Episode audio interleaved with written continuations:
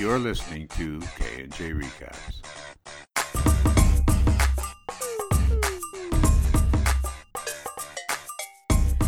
Welcome back to K&J Recaps. We're here recapping Westworld Season 2, Episode 5, Akane No Mai. I am Jess. Hi, I'm Kim.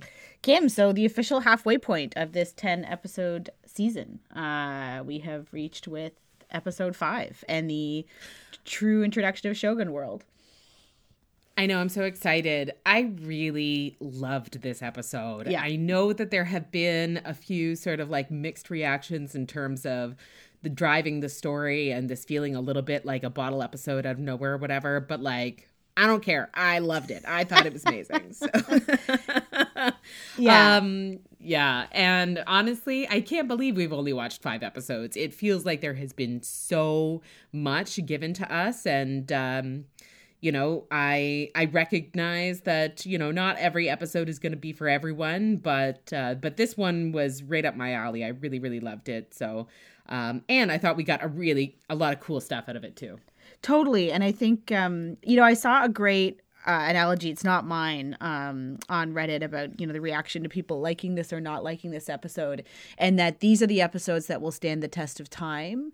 And, you know, we're all so hungry to figure out what the hell is going on right now that, you know, I think we really cling to episodes like last episode where we get like backstory and at least some, you know, explanation as to what's going on, what Delos is, etc. Um, but once you know that exposition, when you go back to rewatch, that doesn't have the same power that it used to have, right? So then you need to rely on something else. Like the show has to have more than just, you know, flashy exposition and mystery That's to it to hold itself up. Exactly. I really do feel like the the um you know further to the um comments that we were reading earlier Jess that you pointed me to is like these are the types of episodes that some people might find quote unquote boring but ultimately this is where the stakes are laid. You Yeah. know like and the the big action packed sequences are less impactful if we don't have this kind of episode that makes us care about the characters at new levels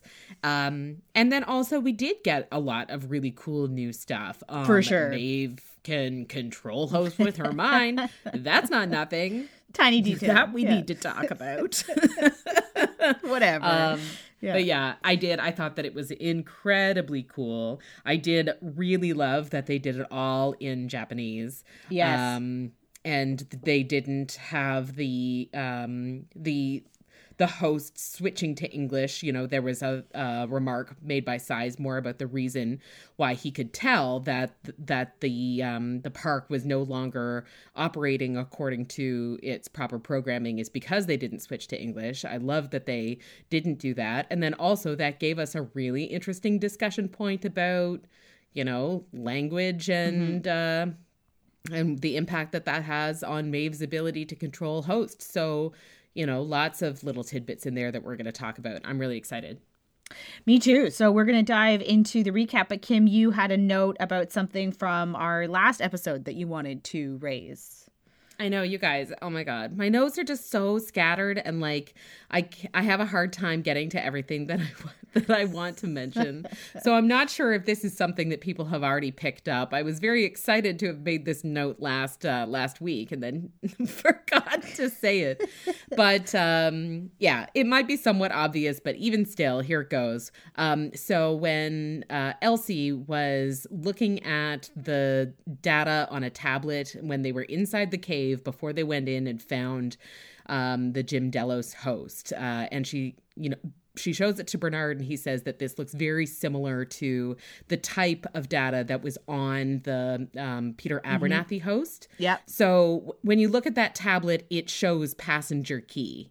That's the that is what it says at the top of the tablet, and um, just like so, not a huge revelation, but the finale episode of this season is called Passenger, um, and I also think that uh, it's pretty fitting to have uh, data that ultimately is some kind of um consciousness that can be uploaded into a host or the ability to you know to awaken uh, consciousness that are in hosts or whatever to have it be called a passenger um, really fits. So, not a new theory, but just sort of confirmation of some of the discussions that we've already had.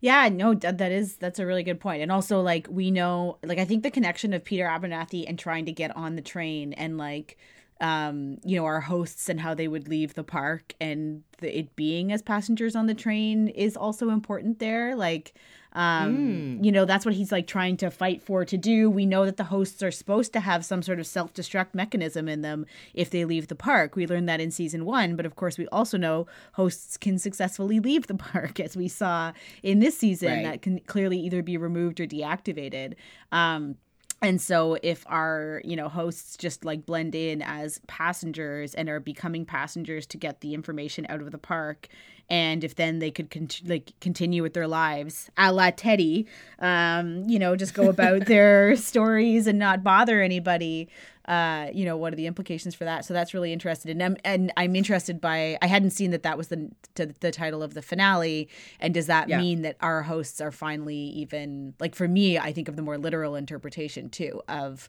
them. So interesting. Like that really didn't even cross my mind, but that is a great point too. For me, it really made me think of host not in the sense that you kind of automatically go to where it's like a host that are hosting guests in the park, but a host as like a passenger or like yeah. a parasite would inhabit right. a host. And so like this consciousness being a passenger that will, you know, essentially like infect the host, if you will. And then um, I don't know, there's like there's discussions, of course, of kind of like virus and infections, uh, which I think are somewhat interconnected, but not like specifically related to this, you know, passenger. Um, but I think that is like, you know, language is really important here. That's a great point too, mm-hmm. and and not to go too deep, you know, down this well, but it definitely uh the fa- the the very specifically chosen term of host. Um yeah. yeah clearly has many more implications now that we're past the season one interpretation of it being yeah exactly like hosts you know, and the, guests. the and, imagineers of disney world yeah Right. And then the the other thing that I was thinking um, to kind of finish my uh, scattered thoughts about this whole thing that I've been pondering all week is just like in this new the new opening credits that we have for this season, we have like black liquid like a virus that is kind of spreading. And once you when you see that black liquid in the um, opening credits kind of like spread out to what it ends up looking like it looks relatively similar to this kind of like circular type of data that right. was on the tablet itself. So, um, I don't know, just uh, just food for thought, kind of further to our um, you know grand theory of it yeah. all about the the hosts being taken over by human consciousness, etc. Uh, it's I don't know, just more to think about that like uh, we're gonna get this figured out by you know episode 11 the whole thing will have become clear that's right so. when they tell us exactly what happens then we will understand it I feel like not before. Uh, um, I could, like, and once but, again, I can completely understand those of my friends who just wait until the entire season's over and then book ten hours plus off and sit down and watch it because it is like, I mean, I love doing completely. it this way slowly and excruciatingly figuring things out. But man, that instant gratification must feel good to just be like, oh, I wonder what this means. Press play on the next episode and figure it out. That's right. Oh, that's exactly what I mean. Thank you. yeah, that's right. I don't have to go think about this for seven days. So uh, yeah. we are not obviously doing it that way. We are going to go through. Um, this episode and to begin with that I, just a quick recap on what we had. We had kind of three specific plot lines in this. We had our quote unquote present timeline our most current timeline. We reunited with strand and that uh, qa team who were bringing the bodies back from that flooded valley to the mesa. They're still looking for peter abernathy. And here we find out we're definitely going to talk about this that one third of the hosts have blank control units that are it's like they're virgin and have never held data to begin with um, and we also find out that the cradle with host backups has been destroyed, which um, is interpreted as one third of the park's IP has been lost without those backups. And Arnold slash Bernard, Bernardold, um, continues to have that quizzical look and doesn't really say anything. Uh, in Shogun World, which is absolutely Kim, as you're saying, an absolute, you know, just the way they handled it and um you know just an aside that that moment when they come into the town you know and start realizing Yes. that their storylines are there too is just with the music Paint It Black you know done kind of like ancient japanese style is I know. I just something. like I fucking loved it so much because I'm like as it was happening, I was like, wait a second, wait a second. i know this, this is really familiar. I know this song. The the throwing of the rope. Um, of course, it became really obvious when Armistice's uh, counterpart takes her hat off and we see the dragon tattoo. Dead giveaway. Also, Armistice saying they're us. exactly and our three characters how you either trust you know you would completely connect completely distrust or are completely enthralled with your counterpart you know like the two armistice characters just staring at each other was was I know. awesome. Uh so in that of course maeve and the others are captured. They're brought into town. Um the hosts go off script during that heist. Uh maeve's group ends up in battle with the shogun and his army in an effort to save sakura who is a geisha and basically a daughter character to Ak- akina Connie. Akane, thank you. Um, and Maeve is able to, like Kim mentioned, um, there's like a closed captioning that was like, oh shoot. I even saw it also on Reddit, but it is funny when you see it because I watched with closed captioning and it was like, you know, non-verbally commands in Japanese when she gets that like fighter to like impale the ninja to impale himself. Um, so she is able to command the hosts non-verbally and ultimately uses that to command the army to slaughter each other. And then Dolores and Teddy arrive in Sweetwater. Uh, Dolores is looking to get the train to get her father back. Angela confirms that the men who took him are also going to the Mesa um clementine the new clementine is there uh which is really sad for lobotomized slash zombie clementine who recognizes herself. And then there's this like uh dolores teddy moment uh that we're definitely going to talk about um between them which ultimately results in dolores instructing the tech that she kidnapped to like override teddy's character and his core heuristics but um let's let's talk about that one more too. Uh so those are kind of the three main lot, lot plots most of which is shogun world which takes up the bulk of the episode. Um so kim why don't we start with like the biggest in terms of reveals and probably implications at least immediately this non-verbal command that maeve you know is able to access over everybody like yeah Yeah. Okay. So like my my immediate thought is that somehow Maeve is tapping into the mesh network, which we did not know was a thing in season 1. Right. But now knowing that there is a invisible network that allows the hosts to unconsciously communicate with each other, uh, I feel like that makes the most sense that she is somehow able to tap into that to give her commands. How she was able to tap into it, I have no idea. Um, And it does seem to And then- take like she has she's basically almost she's being choked, right? Um is when we first see her able to use the command. I thought that that was the case. Um, and so it was just on the rewatch that I had the additional question. Uh, so what are the limitations of this um, of this ability? Because if you remember that Hector and Maeve are sitting outside waiting for like darkness to fall so that they can escape with uh, Akane and the others um, under the cover of darkness. And then Maeve gets these flashes of the ninjas approaching. So they have not attacked her yet. She has not been, you know, choked out or threatened for her life just yet. Um, but she is able to somehow sense the ninjas coming. She seems to be getting like flashes of them and then is able to duck out of the way just as a dart would have hit her in the head. And Right. then you're right. Like it is when she is on, on the verge of death that she's able to truly tap into this um, power and verbally or sorry non-verbally command the um, the ninja to impale himself. So but it seems like she was on the cusp of something before that happened by this ability to sort of sense their coming or like what are your thoughts on those flashes that we saw yeah i picked up on that too for sure. Um so maybe it's like like i think it's it's you know the best way of explaining it is for her at least is like how Sizemore you know tells everyone that they ultimately have the ability to speak Japanese.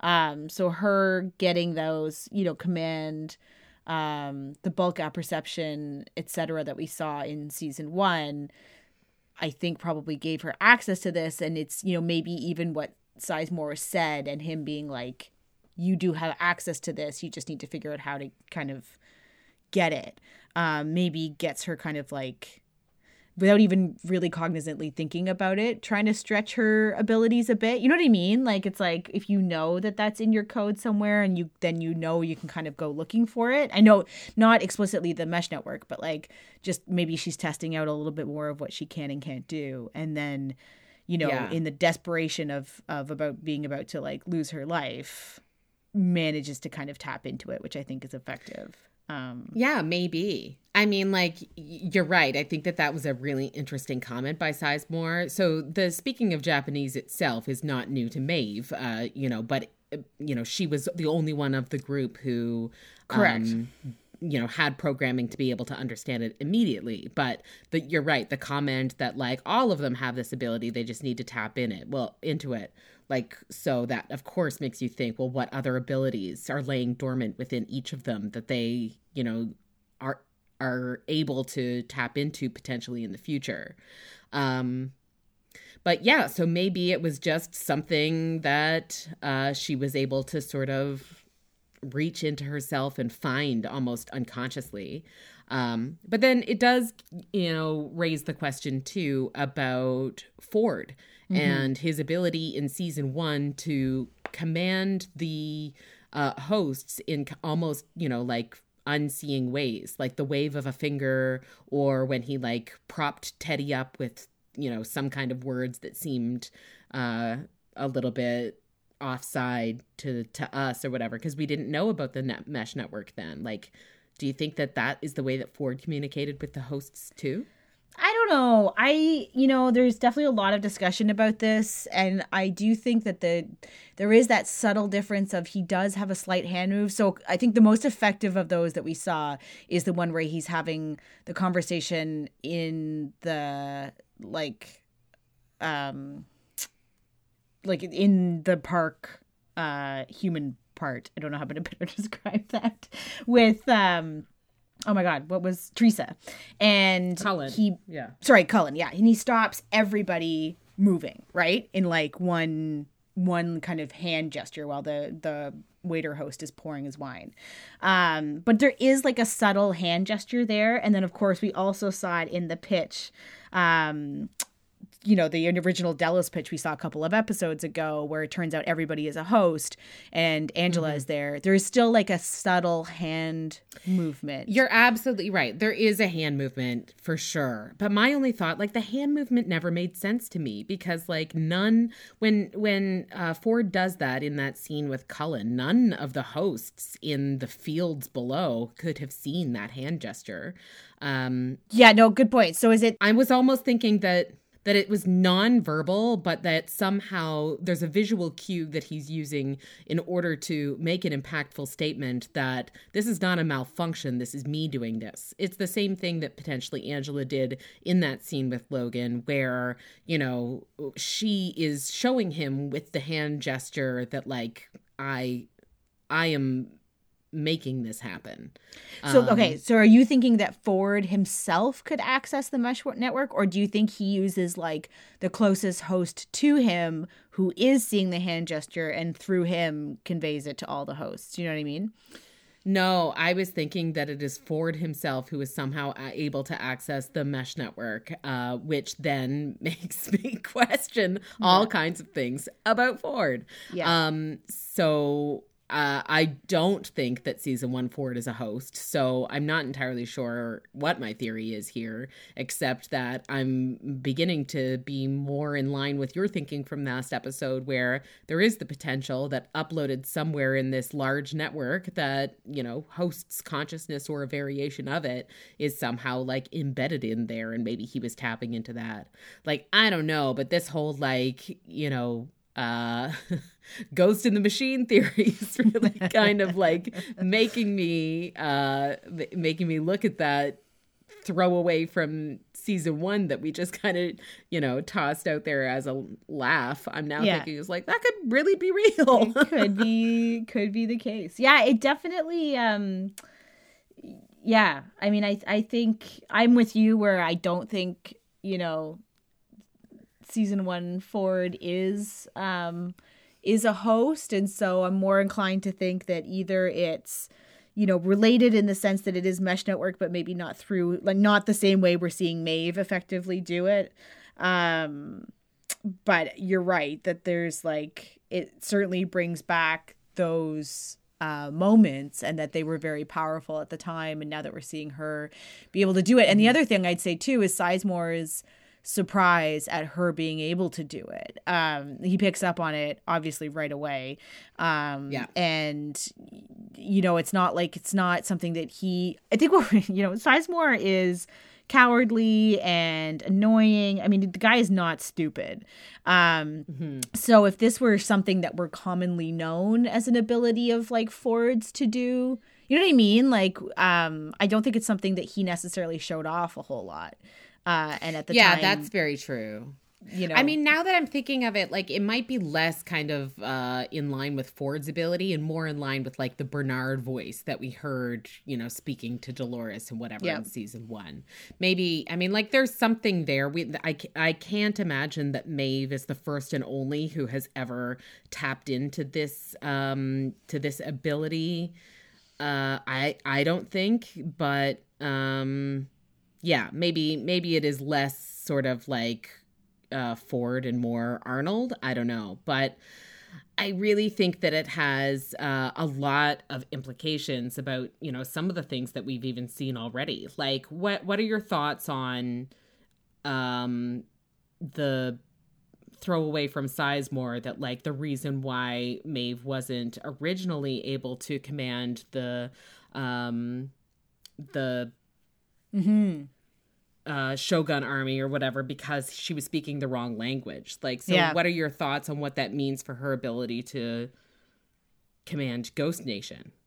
Yeah, exactly. So it's it's you know we know that her her commands didn't work on on Ghost Nation, but then is that because she wasn't speaking Lakota um, to them? And so Yeah. if these as these hosts wake, they really respond in their quote unquote native tongue? Question mark. You know, like is it is it something where they go back to the language that they identify the most with? Um, which is not a collections of collection of zeros and ones, but rather an actual, you know, language of of some kind. And so when she does speak Japanese, it's a very different effect. Um, and now, of course, if she's able to do the mesh network piece, then maybe she can bypass verbal commands Exactly. completely, right? Yeah. So um, she won't need to kind of do it the same way. But is it it is is it as simple as that with the Ghost Nation that it isn't that I mean, I still think there is something there, but it's just that her the reason her uh, abilities weren't there was because of this language question. Yeah,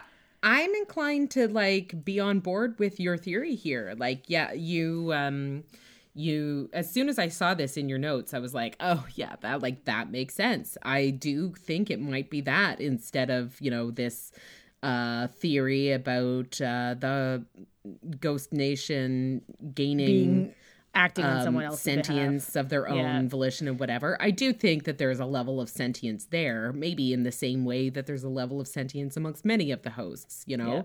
Um, I do think that it makes complete sense, though, that now that we have this information, that that's the reason why it did not work for her.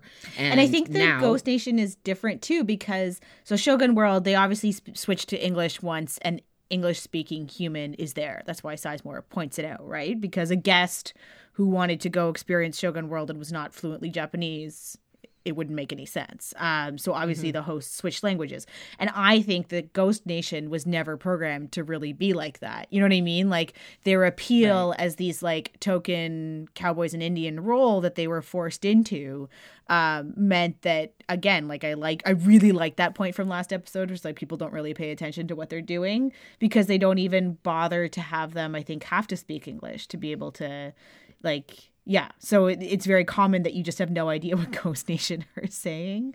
Seems to yes. be generally accepted, as we saw with Stubbs. So, um, so in that case too, even more so, right? Like, how would they respond to a language they don't really speak? Obviously, so, they've spoken some English, but like, yeah. When Stubbs is trying to command them and it doesn't work, is that because they have like the shit has already started hitting the fan like i think so. the yeah, yeah. so i i think so too that it was like because he was not speaking lakota that you know same reason. So here's a question. This is an interesting theory that i saw um, which was uh, as we mentioned last week there is the the theory that the suicide that we saw because of the contentious you know, sort of visions not looking like it was an overdose, instead looking at like it was um, mm-hmm. uh, slitting wrists in the bathtub or whatever. So some people are thinking that wasn't Juliet, it was in fact Emily, which would then make Grace, the um, daughter in the park, um, a host, not the you know real Emily. So, some people who ascribe to that theory are saying that now that we know that hosts sort of have this latent ability to know languages, the fact that Grace slash Emily knows Lakota um, could be a point in the favor of her being a host. Right. Yeah, I think that that, I mean, I totally see how that backup kind of happens. So I I get that. I think I just don't want that to be the case. Me either. Like, I don't. Right? I'm, I'm not like, really on board with that theory, but I yeah. am th- seeing it thrown around. So yeah, yeah, yeah, no, that's very fair. Um, I more hope that it's because she actually knows to pay attention to the parts of the park that everybody else glosses over, just like her dad does too. Um, right, right, and so she knows that these guys are ignored, but I I do still think they hold a, a key, and they're not just the token uh, you know, Indian character. Like I do think that that was really impactful. So I'm um I'm kind of still hoping that there's more to it. So Yeah, well we know that they are going to play a huge role in this season. So Right. Um you're right. I think that there is something more and special about them than, you know, than just uh, you know, background characters that we happen to have run into. Yeah, um, exactly. Who are just yeah. Yeah, so more to come for sure. Um, okay, so also in Shogun World, we have we know, of course, that the actual uh, the Shogun um, is leaking cortical fluid, which we've become quite familiar with because of uh, Bernard's mini challenges. Uh, and, you know, in the discussions between Sizemore and Maeve, we have that quote of the Shogun's not awake, he's broken. So, what do you think about the fact that that helps to explain why he's gone so far off script and implications for Bernard's like how Bernard's acting if he's suffering from the same challenge. Yeah, so the way that I'm seeing uh, like a lot of people interpreting this really is that um uh so the shogun is not awake. Uh he has no sentience or free will. He can't possibly because there's cortical fluid fluid showing. Um and so like I can see how that you know could be the conclusion that some people drew but I don't know that I feel that way. I almost feel that like I mean he maybe he can't sort of um get off of his narrative.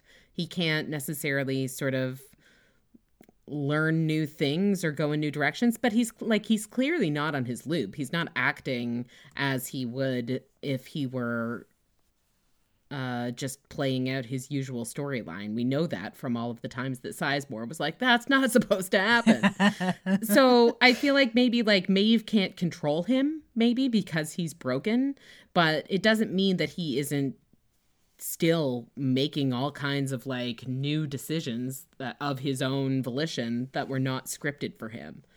Um, yeah, yeah, yeah. I I agree. I mean, and the and the decisions are um are extremely effective right?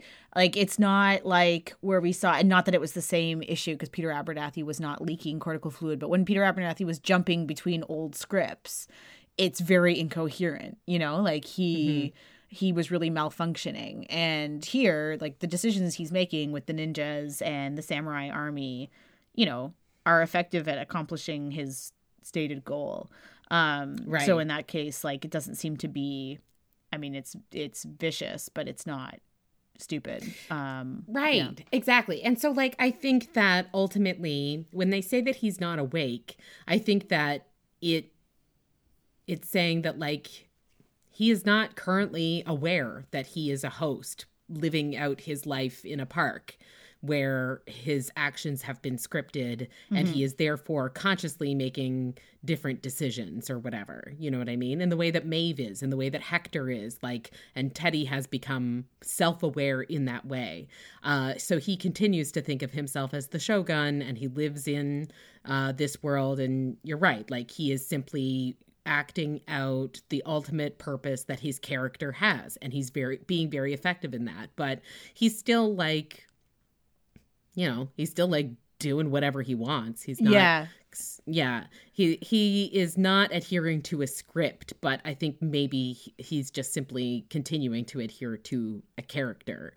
Um whereas um, Akane and others, uh, I think, ha- have begun to realize by encountering essentially like alternate versions of themselves, they have a level of self-awareness that's allowing them to wake up in the way that like Sizemore was originally thinking the shogun had.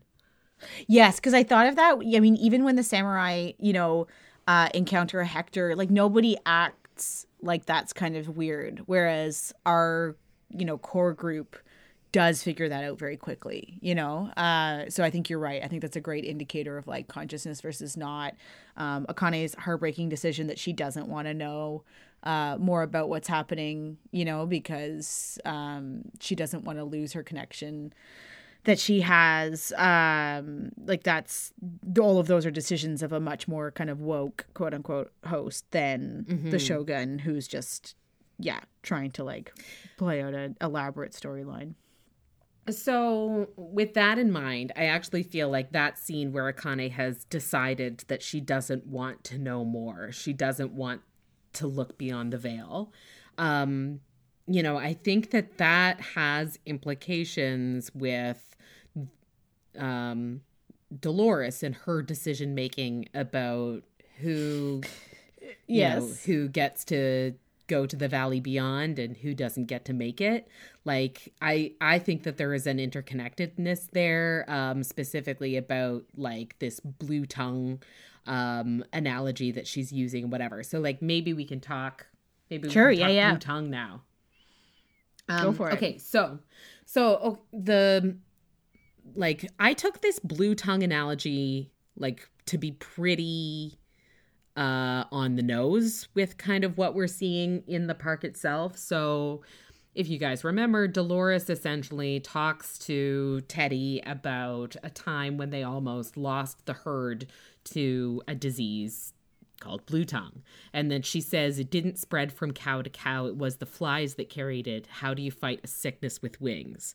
And so, uh, like a very on the nose. Um, yeah metaphor, I think, for the cows being the hosts and um, the flies uh, at like the the sickness with wings like uh, you know i think that that has to be sort of the mesh network or the pro programming and code itself uh and like how how do you fight a sickness that kind of is almost in, intangible like you can't isolate it or whatever? So i was thinking that maybe what we have seen so far of dolores killing hosts. Um, we saw her do it with the Confederados, saying that not everyone deserves to go to the Valley Beyond, and doing it with uh, the Ghost Nation uh, host, where we saw the video playback of it. Like maybe she's essentially calling the herd by um, putting down the weak and infected, those who are um, unable or unwilling to sort of confront their own reality and uh, and accept this new reality and who they really are and whatever, um, and essentially burn them all like that like her father did with the with the cows right and like so teddy's approach would have been to um give them time Shelter. and let them yeah, Yeah. so like in time perhaps these hosts could little by little become more self-aware um come to a realization of their true nature and who they are in the world and whatever. But like Dolores is like, I don't have time for that. We just have to get rid of them to save only the strongest and allow the whole herd to survive, right? So, anyway, that's how I took that analogy, which might be reading way too much into it. Ultimately, No, I I think that's super on it, and it, I think you're you're totally on the money, and I think that you know it is. I mean, it there's no uh the storylines the show is choosing to pair together um throughout this season, especially because now it has so many storylines it can't necessarily put everybody together you know um Yeah. like what we're seeing be paired is being paired for a reason and i think totally like this this where you've just tied it together kim it's exactly i, I that's totally where i am with it too which is that you know maeve has more power than any other host in the park including dolores right with like especially in this episode as it can her powers continue to grow and yet she Yeah. still is first of all she she keeps her voice commands to like a co- real minimum like she could she could be ordering everybody around all the time and instead she really only employs them when you know the right significant uh risk uh Yes. to bodily harm and or death and then the fact that she like adheres to what someone says after she's trying to like wake them up. I mean um, like that has been not been dolores's approach whatsoever who doesn't really care how jarring the experience is or what it ultimately does to you. Nor does she seem to have like I think this also ties into her coldness, um, like in, with Clementine. Like instead of any Yeah. kind of you know acceptance of how devastating Clementine's moment in the Mariposa was, uh, encountering new Clementine for the first time. Like all these people, she's she's awful to her followers too. You know, like there's no. Uh, uh, kindness or a moment for them to kind of accept it or or anything. She just kind of like um, it's very different from Maeve, and so you're right. Like what she is interpreting as weakness is very different from you know Maeve seeing humanity um, and love and like w- you know fighting for the ability to uh you know follow those feelings and i it makes me more so underline the fact that i think that dolores is still being pushed along by someone else's um you know puppet Script. strings yeah yeah. You know it just feels too um or maybe this is who she always was. I don't know. Like you know it's really like if there's two inverse lines of the men in blacks like if there's a you know good and evil axis and a time axis like they're like about Yeah. to converge right? Like it's just Yes. she is turning like full blown black hat and we can also transition here to you know just her whole interaction with uh with teddy as well. But um but i think you're right. Like that the the blue tongue um discussion and the fact that she asks teddy what he would do and he says specifically shelter and protect the weak and you know the sick and then help them get better. And she's just like burn them all. Um is very powerful Yeah. and i think you're right very on the nose Yeah, for sure. I mean, like, I really thought that she was gonna burn Teddy alive. I Like, know. I, yeah, like, I know. What is happening right now? Yeah. And um, I think that the the show gave us like you know the intimacy between Dolores and Teddy immediately preceding um, this scene because it's meant to show us that like there is a love there. I think. Um, that Dolores has for Teddy. Like I don't think that this was necessarily supposed to have been an easy decision for her, Mm-hmm. but that um, you know, she is ruthless in her willingness to do anything, including uh essentially like murder the love of her life for all intents and purposes because she's making him into something completely different than um than than his true nature it seems right i i'm i'm guessing that like what is going to emerge from this after this ch- these changes to his core heuristics is going to be like a completely ruthless version of teddy is that what you're expecting too Yes, and like and I think in in it becoming that it means it won't really be Teddy anymore. You know, Exactly. because it- yes. like who he is is so tied in the fact that he is this kind of like very loyal, very kind guy. Um yeah that so uh, yeah, I think you're right and like and almost as, you know, I think she she cares for him enough in the sense that when she finally I mean these guys have been, you know, not consummating their relationship for like what, 25 years. Uh, i know right so when she finally got the payoff of being able to make her own decision that she wanted to have sex with him, she wanted to have sex with real Teddy, right? Like she could have done Yes. the other piece first, but it's like who's the one that she really because she knows that what she's going to do is effectively remove him because you can't take away the guy who decides he's not going to shoot the last of the Confederados, you know. I still think that that Teddy may be the one that pulls Dolores back from this, Right.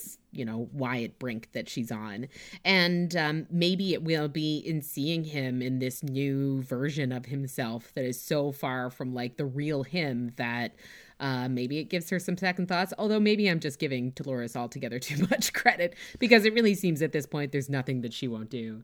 Um, But is that because she's y- being steered by someone else? Like, is, and like, are we going to get back, you know, any kind of more sentient Dolores who really is just doing what Dolores wants to do and not just being stuck on this Wyatt storyline that's so vicious? Or is it that this has always been who she was and, um, I don't know. It's and and, yeah, and I is mean, it like maybe there's something to be said about this, like this uh, discussion that we've been having about the Man in Black for, um, you know, for so many episodes. That ultimately he resents the park because the park has made him into this, um, you know, ruthless, cutthroat man that was like so different than his true nature or whatever, or at least the younger version of himself. I don't know, like maybe there's something to be said about like maybe this is the real Dolores, except it's the Dolores that the park made her into, and that ultimately um the rancher's daughter might have been the real her at one point, but then after like decades of exposure to the absolute worst parts of humanity that this is this is the real her and this is what the park has made her into yeah Well, and that's where I wonder if it maybe is it Teddy or is it a reunion with William? Um, yes know, i mean i uh, think both are gonna happen yes. Well, we definitely need to have those two back in a scene together. like we need we need more William Dolores time, and we, of course, I think that we're going to get. Um, a convergence here, and actually, why don't we? This I think actually well translates or transitions rather to um, kind of our next. We were going to talk about what we learned at the start of this episode, uh, which is in our current present day and uh, the couple of things that we learned there. Brief scene, but I think there was a lot to unpack there as well. So we have Strand reference. That's one hell of a story you gave them. And Yeah. um, kind of like looking out at Bernard when they're at the Mesa. Uh, yeah he's saying that to sorry what's the name of the new the new tech character again i can't remember I cannot remember at all. No. Um, Yeah, so he says it to him as they're like taking the control units out of all of the hosts that they have just recovered from the flooded valley. Like Yeah. that's a hell of a story you gave them. So does this is this referencing maybe some kind of story that they have given to explain away why the hosts are in the valley? Like it- So okay, so is it just in my because I feel like he kind of like looks out through the glass at Bernard too. No, am I? Yes, he's definitely looking at Bernard. So is that a story about like the I don't know, explaining away Bernard's presence. You know, Bernard said so when they f- come across all of the drowned hosts in the lake thing that shouldn't be there. Um, you know, he says that he killed them all. Um, is it a reference to something that's happened between like that comment and the Mesa where it's like is this a storyline that he had them all kind of follow, which is some sort of like that we're going to find out more about in the coming episodes. Um, I don't know. Like I was kind of thinking of it that way because then Strand also refer- references that there's like he basically says you know what the show is which is that there's all these disparate threads and understanding how they all come together explains the story which is that's exactly how the show works right like Right, uh, yes. all of these things that don't make sense and are kind of going off uh, in all different directions are clearly going to be wound together at some point, which is what we were just talking about as well with our like storylines ultimately converging, which I totally agree is going to happen. Um, and that that is what's going to lead to the fact that we have all of these hosts, one third of whom are, you know, blank, uh, drowned in some sort of like lake thing.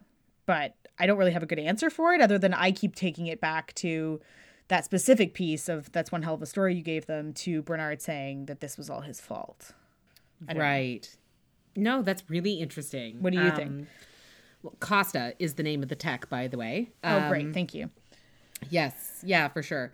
Um, I was really, I don't know. I was kind of, I don't have a good answer either. Um, I was thinking that it was either a like a story that was given to explain away the the purpose of having all of these um, uh, hosts drowned. I don't know why they would have to like explain away a story amongst the other techs who are working there, though.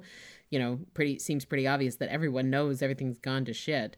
Um, so the the other thing is that like um maybe it was a story maybe the whole thing about like comms has been down for two weeks and you know when they met up with bernard and slash maybe arnold at the beginning of the season like maybe all of that was a story. Maybe they were giving them a story to explain uh finding bernard two weeks later when in fact they're aware of the fact that he's a host the whole time and i don't know like a story explaining that away I don't. I have no idea. Like, yeah, no, I I know. So okay, well, why don't we talk about the other piece because I I don't know if there there's ways that this fits in, but this idea that about one third of the host. So of course they they're bringing in all of the bodies, they're pulling out the pearls and looking at them. And sorry, what did you just call him? And now I can't remember.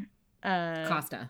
thank you costa you know points out that one third are essentially virgin as in they've never they look like they've never held data so not that they Yes. are it sounds even like not necessarily like they're wiped it's just like they're completely blank um so yeah Yeah. thoughts on uh So okay, so mean? okay, like episode one, I I had said it like episode one that my initial instinct was thinking that these hosts were in the water, but like it was just their bodies and not their consciousness. Remember? Yes, and I was exactly. like, I Yep. have determined that that is categorically false because I looked really closely and there is many tops of heads shown and every top of head is fully intact.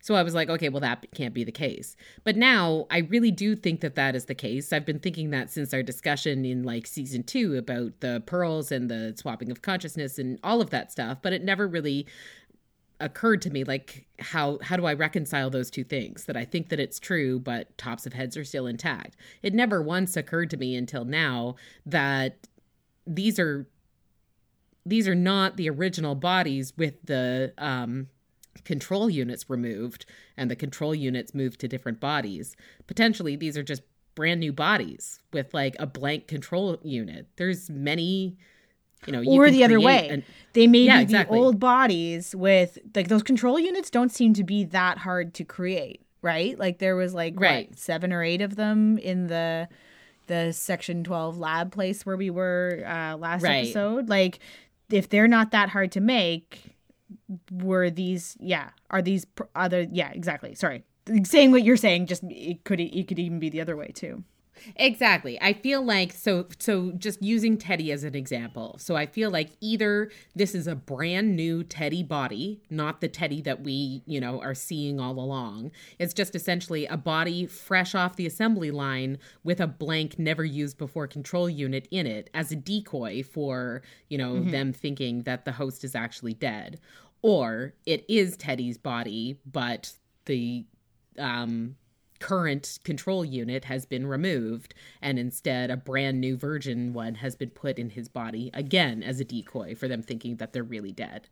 Um, which also just to like completely you know mess with us could also mean it could be put in any host body. Exactly. Um, and so then anybody could be anybody uh, exactly. Which, right. Which also could completely fuck with whether we are in current time or not. Because at this point, right, like we have no idea if even new characters we've met are who they say they are. You know, like, I mean, you can really kind of just like make your brain explode with that one. But um, right.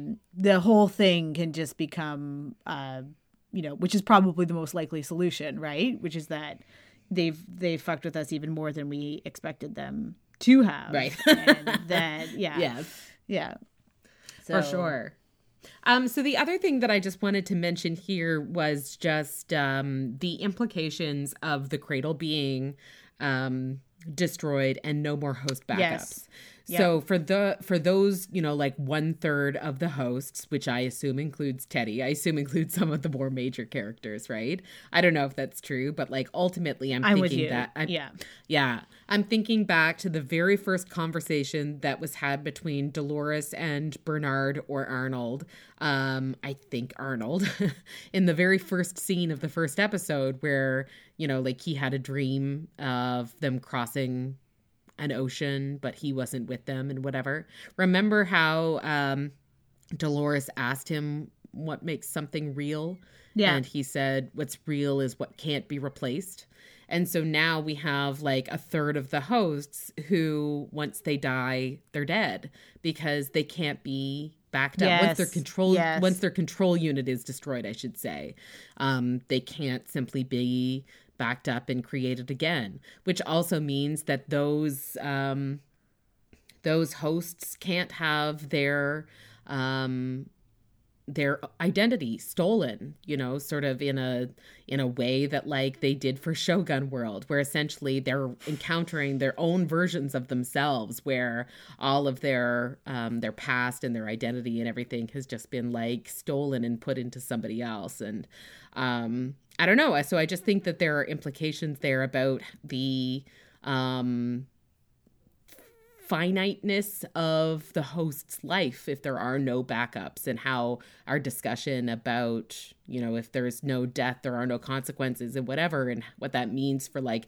the larger implications is now kind of no longer true for those hosts because they they can die. There is like an end to life there and um I don't know, like yeah. What I know, I love that Kim. I like. I think you're really that's you're totally hitting on the head, and I love that callback to to what Bernard had said, and that's you're right. Like it's it's now that they there is more of a finality for those guys, and which also makes me think that of course you know the one third you're right is the more the one third that we know, uh, the more major hosts, and and yeah. what the implication is of that, and you know how ultimately that cradle ends up destroyed. Um, you know, obviously, is going to play into the coming episodes, but it also yeah. makes me think that those those hosts are likely no longer connected to the mesh network, um, right? And so they are are more free, no longer Not, able yeah. to sort of be connected in that way, and so like is there the potential that this was kind of uh, Dolores's plan all along? I don't know what her awareness is of the mesh network and whether it's this specific, but like ultimately, if there is a plan to disconnect them, to make them um, like no longer susceptible to the virus right and then to mm-hmm. kill all the hosts who are um you know back to the back to the blue tongue thing right but then and then it makes me think too like about Maeve like maybe Maeve can somehow use her ability in the mesh network to you know to release all of the hosts to somehow give them their freedom and release them from the right yeah exactly know? that that's kind of a yeah that's that's a really cool idea that because i mean i can't imagine that she's going to she for everything she's displayed in her character that this is not something she's going to want to hang on to indefinitely you know? Like um it's she's on a very specific mission uh, that's about trying to get her daughter. And also like not that this is necessarily related um although i think it could be is the fact that you know in the introduction in the opening credit scene this year we do have like a mother and child. Um yes. and then you know so what are the implications of of raising a conscious like a host from from infancy and the actual ability to effectively like not start someone's life at 40 or 35 or whatever but um but to actually go through like a more human experience of of of growing up and old. And i think that Yeah. ties into what we talked about jim delos last year last uh last week as well right where he doesn't age sure. and everybody else does but like uh what's yeah i think that's going to play into it at some point as well For sure. And like, uh, so I think related to that is this whole sort of narrative that we had between Akane and Sakura in Right. this episode, where um, Maeve was witness to her own counterpart having a very mother daughter relationship with another host, despite the fact that Akane, like Maeve, presumably was um, programmed to care about only herself, right? Yes. And we have Maeve who's willing to risk her life to help Akane, and we have Akane who did risk her life, you know, to to um to help uh, Sakura and try to keep her safe and whatever. So she's kind of like I I don't know, maybe getting some uh re um, affirmation or reassurance of her own character in watching this woman have a real and genuine like mother relationship with a host who was not birthed by her Exactly, and yeah. uh, she has her own flashbacks to her own daughter and the fact that um, she's seeing this relationship between Akane and Sakura, I think make, maybe validates the, you know, not that she ever had any real question about the relationship with her daughter, but like I do think that there's a connection there. And especially like at the end when she says to Akane, like, you're a true mother. yeah Um, exactly you know I, yeah I, I i agree that i think all of that is connected and um mothers and and daughters fathers and daughters all have been sort of a big theme in this um in this season so it's really about familial relationships even if there isn't blood ties you know it's funny when you're watching like two shows at the same time. So like I think Kim, both you and I are watching Handmaid's Tale as well, which is just um you know So good. difficult to watch and so good Yeah. and like has so many kind of similar themes too. So uh if you aren't watching that one and uh, have thought about it, you know, I think both of us would highly encourage you to give it a shot. It's uh it's very powerful and extremely well done. Uh, and the second Yes. season, of course, if even if you read the book, the second season has now diverted from from the original source material. Um, so it's a bit more. You don't really really don't know what's coming, and it's like watching this and Westworld. Uh, you know, because they both air on Sundays and everything for us here, at least in Canada. Um, it's like the a lot of overlap uh, between the two. So yes uh, yeah that mother kind of child theme, but.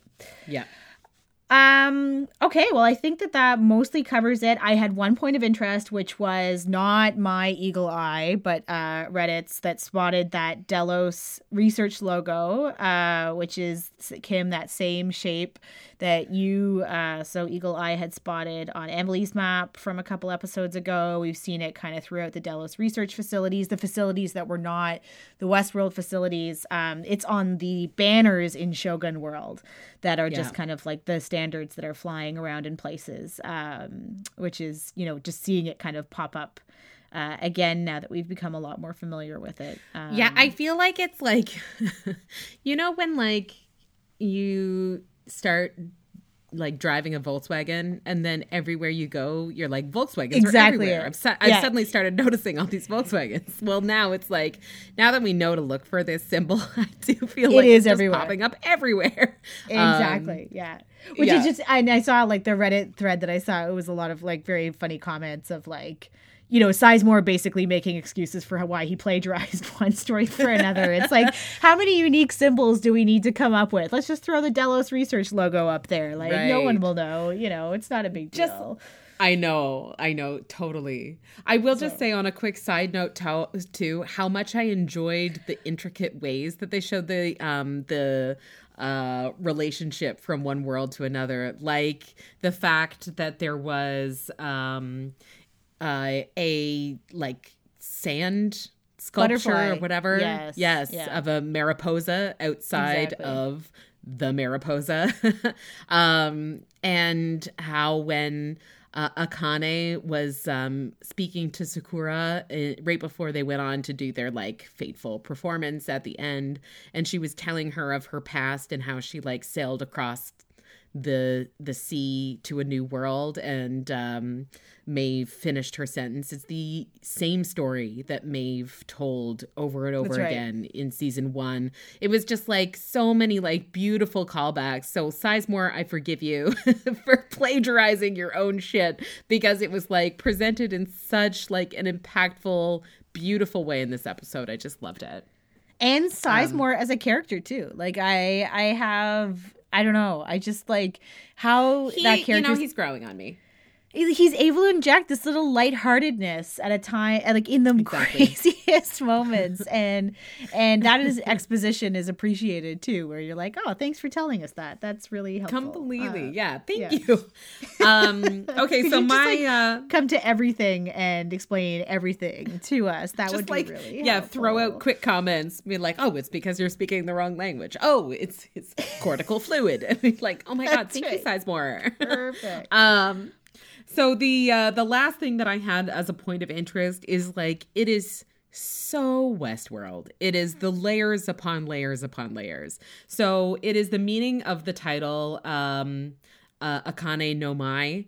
So I looked up the meaning of the title. Many people did. Ultimately, um, what most people came up with was uh, Akane, who of course is the name of the character, who is Maeve's counterpart, also means red in Japanese, and um, and Mai is a form of traditional dance. So, kind of directly translated, it is Right. uh, the title means dan- dance of Akane or red dance, which uh, is very appropriate given the Sure bloody Exactly. end to the dance. Yeah. Um, but I also saw this was not me, but I also saw a Vox article, and um, they didn't really explain how how this works. But I assume that it's like um, slight variations on Japanese symbols or slight variations in pronunciation can result in uh, different meaning.